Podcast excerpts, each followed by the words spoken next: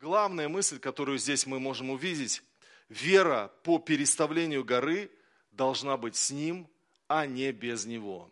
С Ним, а не без Него.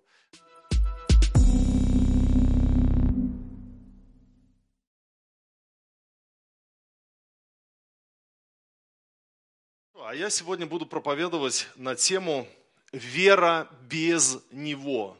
Вера без Него. Вы знаете, что не только в церкви есть свидетельство. А в интернете мы можем находить множество различных так называемых свидетельств того, что человек добился благодаря какой-то программе, благодаря э, какой-то методе, благодаря чему-то. И я вот недавно прочитал э, такую историю. Пять лет Алина страдала от бесперспективных отношений со своим бойфрендом. Мы встречались со школы, рассказывает Алина, любили друг друга, но никак не могли ужиться. У нас обоих взрывные характеры. Малейшее разногласие тут же перерастало в дикую ссору с криками, слезами, даже драками. Мы расходились и сходились, наверное, сотню раз – Каждый раз мой парень просил прощения, заверял, что такого больше не повторится, обещал держать себя в руках. Но через какое-то время мы снова начинали жестко конфликтовать, причем по самым пустяковым причинам. И Алина давно интересовалась позитивной психологией и развитием личности. И вот решила попробовать НЛП метод, нейролингвистическое программирование. А, когда мы в очередной раз расстались, говорит Алина, я решила найти новую любовь. Я по опыту знала, что если надолго останусь одна, то в конце концов заскучаю и снова вернусь к бывшему. А мне этого не хотелось. Мне хотелось совсем других отношений. Тогда я попробовала модель хорошо сформулированного результата НЛП. Там есть такой метод, когда ты визуализируешь прорисовываешь в голове своей, воображаешь, эм, прописываешь даже в анкете, что ты хочешь, какой ты хочешь, чтобы у тебя был парень, э, какой он там возраст, какой характер у него, какой он сам по себе. И, в общем, когда ты это все планируешь, когда ты думаешь об этом, что бы ты хотела, то к тебе в этот момент приходит и решение, как этого достичь. И вот Алина заполняла специальную анкету, э, в общем, она поставила себе определенную цель, и вдруг она поняла, что она всегда встречалась с инфантильными парнями, которые вот такие вот, как мой прежний. Ей надо другого, ей надо намного старше, ну не намного, а старше, более зрелого человека, не молодого. Ей нужно, чтобы он был обеспеченный, нужно, чтобы он заботился о ней, чтобы согласился жить с ней. В общем, э, что надо сделать? И Алина смекнула, что, в общем-то, надо сменить круг общения. Она купила дорогой абонемент в дорогой фитнес-спа-зал, где э, ну, обеспеченные, так сказать, люди туда приходили. И, в общем-то, она увидела там человека, с ним э, было легкое какое-то общение, в результате он заинтересовался ей, и вот она говорит, результат, счастье пришло. Как раз он, говорит, развелся со своей женой, и, э, в общем-то, и тут я, и у нас все получилось, и мы живем прекрасно. НЛП-метод – сработал. Я счастлива, мне все помогло. Важно грамотно сформулировать свою цель и постановку цели. И вы знаете, когда ты это читаешь, ты думаешь, это же вера, вроде как бы, вера. Она поверила, она сформулировала, она провозгласила, она записала, и у нее все сработало. И мы читаем в Евангелии от Матфея, в 17 главе, в 20 стихе, Иисус сказал ученикам своим, Почему у вас не получилось? По неверию вашему. Ибо истинно говорю вам, если вы будете иметь веру с горчичное зерно и скажете горе сей, перейди отсюда туда, и она перейдет, и ничего не будет невозможного для вас. Вы знаете, эм, вот это заявление Иисуса Христа, оно интересно с разных сторон. Знаете, многие использовали это местописание, чтобы доказать, что ни у кого настоящей веры-то и нет. То есть мне кто-то говорит о грехе, например, что я в грехе живу или я неправильно что-то делаю, а я говорю, а ты верующий, что ли? Ну, сдвинь гору с одного места на другое. Ну, я не могу. Ну, ты не можешь, значит, у тебя даже горчичного зерна веры нет. Что ты мне ты хочешь сказать, чему меня научить? И на самом деле это все, конечно же, не так должно пониматься и не на поверхности, потому что во-первых, даже мы не можем отделить веру от Христа. И Христос не говорил о вере как о методе, и не принес учение нейролингвистического программирования, и не заявил, ребята, все вам подвластно, вы все можете, вот вам метод, главное, верьте своим словам и все у вас сбудется. Как Алина, пишите, э, значит, вот э, какого мужа вы хотите, и, в общем-то, достигайте достигайте и живите, как хотите, в блуде, нерасписанными и так далее. Ну вот я про ту историю, да, которую вам читал. И вы знаете, очень важно нам понять всем верующим, что вера неотделима от Христа. Мы не обожествляем веру, мы воспринимаем веру как отношение со Христом. Это не просто инструмент, который нам дали, и мы теперь носимся с ним везде и пробуем красное делать желтым, гору с одного места на другое, эм, повелеваем чему-то прийти, а чему-то уйти. Нет, мы не можем мы не можем просто пользоваться верой как инструментом без Христа, потому что мы уверовали в веру Христову, и она неотделима от Него. И давайте мы тогда посмотрим с вами сейчас, возьмем ряд писаний, как у учеников обстояло дело с тем, чтобы двигать горы. Помните, апостол Павел, когда он был в Дамаске, то было очень сильное гонение на него. И ему надо было бежать, иначе его убили бы там. И мы читаем во втором послании Коринфянам, 11 главе, 32 стих. В Дамаске областной правитель царя Ареты стерег город Дамаск, чтобы схватить меня. И я в корзине был спущен из окна по стене и избежал его рук. Вопрос, друзья, апостол Павел был верующий? Верующий. Вот стена, вот ему надо было бежать. Не мог ли он приказать стене встать сзади него? Ну, повелеть, как Христос говорит, если будете иметь веру с горчичное зерно, тогда скажете горе, и она передвинется. Зачем надо было в корзине, ну, естественным путем, э, там, веревками его спускали, ему сбегать из этого города, если была же у него вера или нет. Получается, он не использовал вот этот инструмент веры, или мы читаем Евангелие от Марка в 14 главе 35 и 36 стихи. «И, отойдя немного, пал на землю и молился, чтобы, если возможно, миновал его час сей. И говорил, «Ава, отче, все возможно тебе, пронеси чашу сию мимо меня, но ничего я хочу, а чего ты». Мы видим, что Христос молится в Гефсимании. И молится таким образом – что если возможно, чтобы миновал его час сей, но, впрочем, не моя воля, но твоя да будет. Можно ли сказать, что у Иисуса Христа не было веры в его молитве? Нет, мы не можем такое сказать. Мог ли он ослепить всех врагов своих, которые пришли его взять, подобно тому, как это сделал Елисей, когда пришли взять его э, э, сирияне? Помните, он их ослепил и отвел к своему царю к израильскому. А, мог ли Христос тоже вот так вот феерически высвободить силу и всех их ослепить, и никто бы его не взял? Мог бы, но он этого не сделал. Он не сдвинул гору проблемы. Он позволил проблеме быть и схватить его, и потом он умер за наши грехи. И его молитва здесь – это молитва покорности воле Божьей. То есть мы видим, что сам Христос не пользовался очень часто тем инструментом, про который вроде бы заявил. Теперь откроем второе послание Коринфянам, 12 главу, и прочитаем с 7 по 9 стихи. Апостол Павел пишет, «И чтобы я не превозносился чрезвычайностью откровений, дано мне жало в плоть ангел сатаны удручать меня, чтобы я не превозносился. Трижды молил я Господа о том, чтобы удалил его от меня.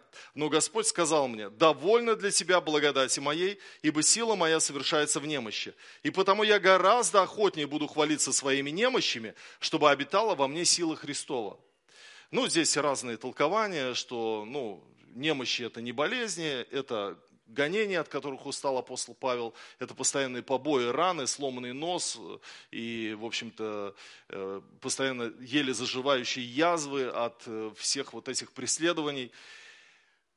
Как бы то ни было, апостол Павел не применяет здесь власть и силу слова.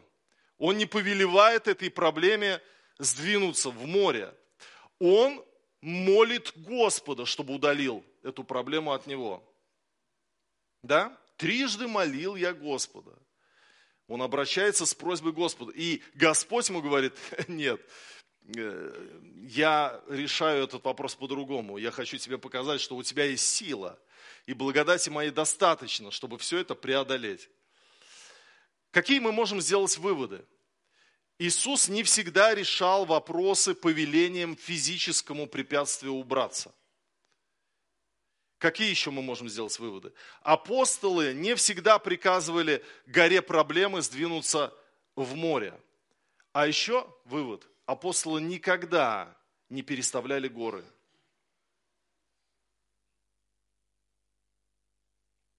Что же значат слова Иисуса Христа? Э, в другом месте, кстати, сказано так, если будете иметь веру и не усомнитесь, не только сделайте то, что сделано со смоковницей, но если и горе сей скажете, поднимись и вергнись в море, будет. И все, чего не попросите в молитве с верою, получите. Ну, знаете, давайте мы порассуждаем. Мы здесь должны увидеть целый спектр откровений, которые нам пригодятся в нашей жизни. Во-первых, Конечно же, Иисус имел в виду, что физические законы могут повиноваться вере в живого Бога. Действительно, то, что мертвый может стать живым, э, действительно, гора может переставиться с одного места в другое, и может быть даже э, левитация совершится, может быть даже транспортация совершится, как это было с Филиппом, который вдруг оказался на другой дороге, в другой местности. Да, да, мы в это верим, мы верим в чудеса, и очень важно церкви сохранить веру в чудеса, потому что Бог творит чудеса. Эм, э, потому что на сегодняшний день очень много либеральной теологии, которая утверждает, что все, что в Библии мы читаем о чудесах, это просто язык того времени, мифический язык. На самом деле просто говорящий о том, что это экстраординарные личности были на, на тот момент. Э, я помню, как в офис ко мне пришла одна сестра. Она была членом консервативной пятидесятнической церкви в Тольятти. Но почему-то какое-то время ходила на наше богослужение и пришла ко мне на консультацию. И я сидел и слушал ее целый час, и очень долго, знаете, когда ты слушаешь, ты думаешь, а для чего, вот что она хочет сказать.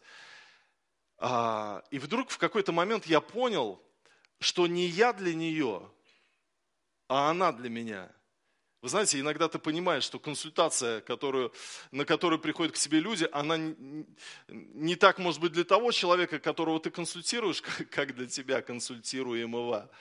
И она стала рассказывать о своей семье, о своей маме.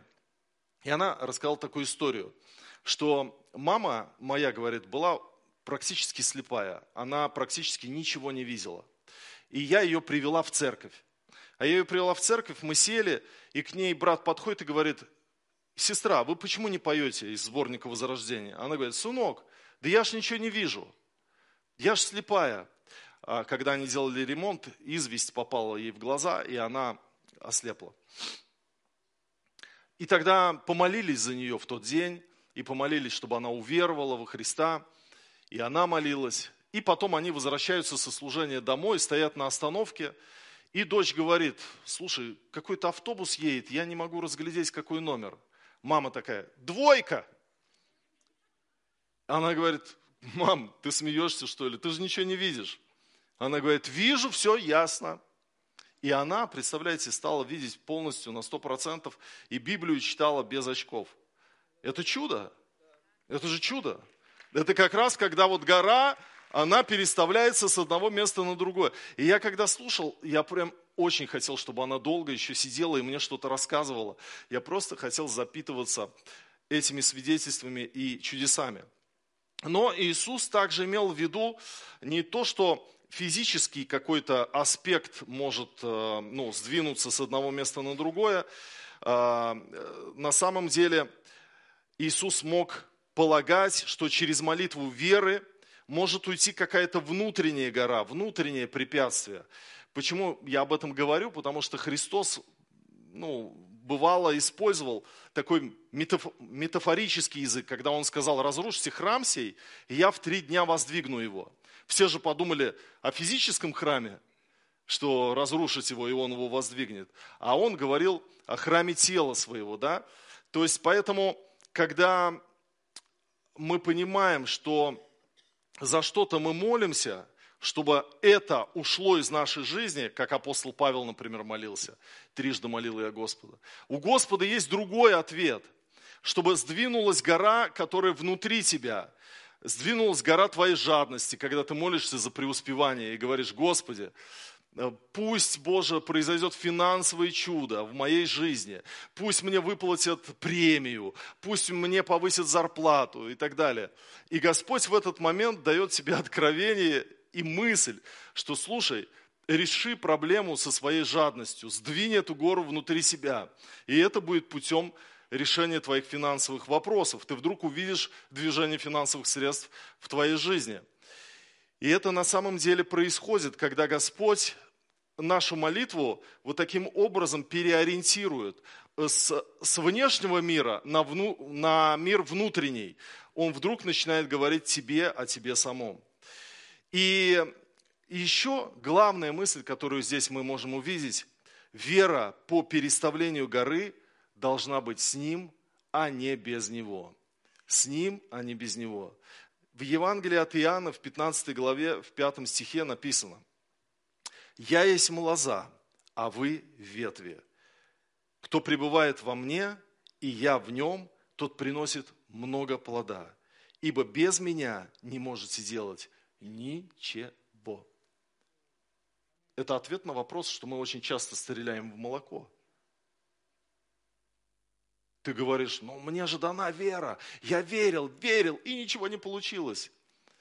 А Христос сидит, улыбается и смотрит на себя. И говорит, ну что, будешь продолжать следовать со мной? Или в одиночку будешь разбираться с НЛП-программированием, с визуализацией, с разными методами? Или будем вместе идти? Будешь учиться. Ты же ученик. Ученик, я, я специалист уже по вере, я все прочитал, я весь Новый Завет прочитал, я библейские курсы закончил. Ты ученик или не ученик? Ученик. Пойдем учиться. Пойдем. И Господь чему-то учит тебя. Учит упованию, учит доверию, учит смирению. Он, знаете, вот бывает, я думаю о себе, что я не гордый, я смиренный. Господь приводит тебя в такую пустыню, и ты говоришь, почему все процветают, а я нет, почему у меня долги, почему у меня проблемы? И Господь вдруг оставляет тебя с самим собой, наедине, и к себе приходит мысль, а я же давно уже не молился, в принципе. Я же давно уже не исполнялся Духом Святым. Как это было давно. Как это было давно. И Асав в 72-м псалме, он говорит, вышел я на балкон и стал смотреть, и вижу благоденствие нечестивых. На новом джипе выехал кощунник, сосед. Я-то знаю, как он живет. Блудник, прелюбодей. И все ему с рук. Он вор, а ему все прибавляется. А я? А я в церковь хожу. Я служу тебе, Господь. Я пощусь, я молюсь, я исполняю заповеди, я верный, я богобоязненный, я чистый, святой. И говорит, не могу понять этой картины, не могу. Почему так? Это же несправедливо. Почему у меня не работает вера? У неверующей Алины с НЛП-программированием сработало, и она мужчину обрела, а я все сижу в девках. И Асав говорит, доколе я не вошел во святилище. И тогда я уразумел конец их. Так на скользких путях поставил ты их и не звергаешь их в пропасти. Как нечаянно пришли они в разорение. А я, Господи, кто мне на небе? И с тобою я ничего не хочу на земле. Я ничего не хочу на земле, только бы быть в Твоем присутствии.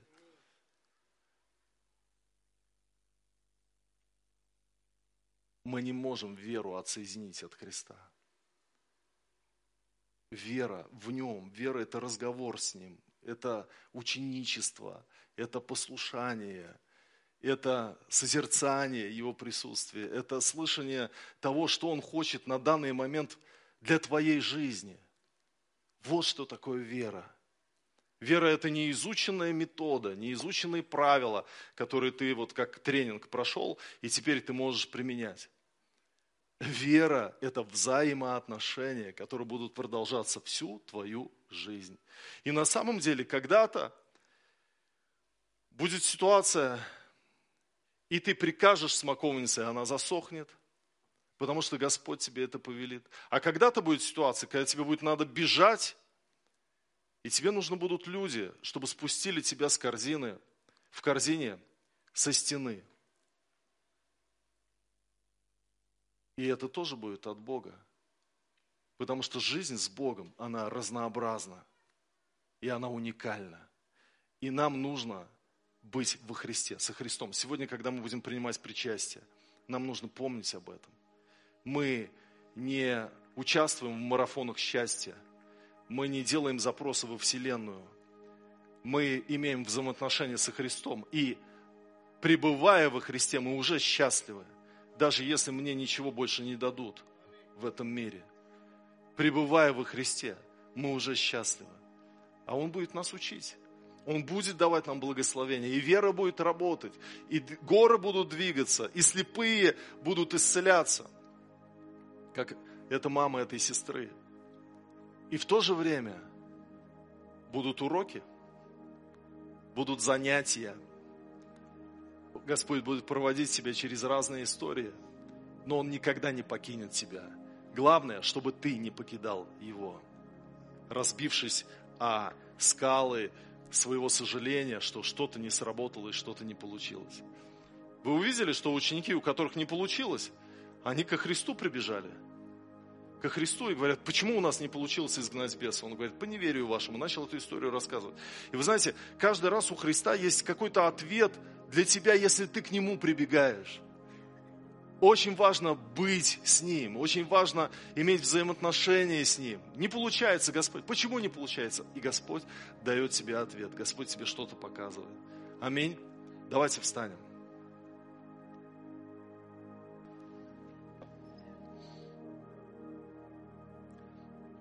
Господь, мы благодарим Тебя за Твое присутствие. Ты наш Бог, Ты великий, ты славный. И мы, Господь, хотим быть с Тобою.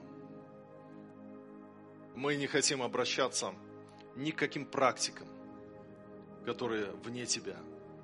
Мы хотим, Господь, прожить эту жизнь с Тобою, чтобы Ты ее вел, нашу жизнь, чтобы Ты устраивал ее, чтобы Ты, Господь, хранил нас, чтобы Ты говорил к нам. Будь нашим учителем. Для каждой ситуации у тебя есть свое слово, свое видение, свое представление. Не то, что я должен в голове своей прорисовывать, а то, что ты даешь мне. Твое видение, твое наставление, твою подсказку, твое слово.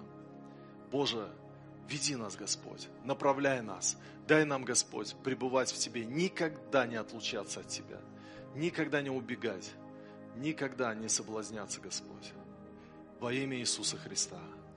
Благодарим Тебя и славим. Мы любим Тебя И благодарим Тебя за все, что у нас есть с Тобою. Это самая счастливая жизнь. Жизнь с Тобою, Господь. Слава Тебе.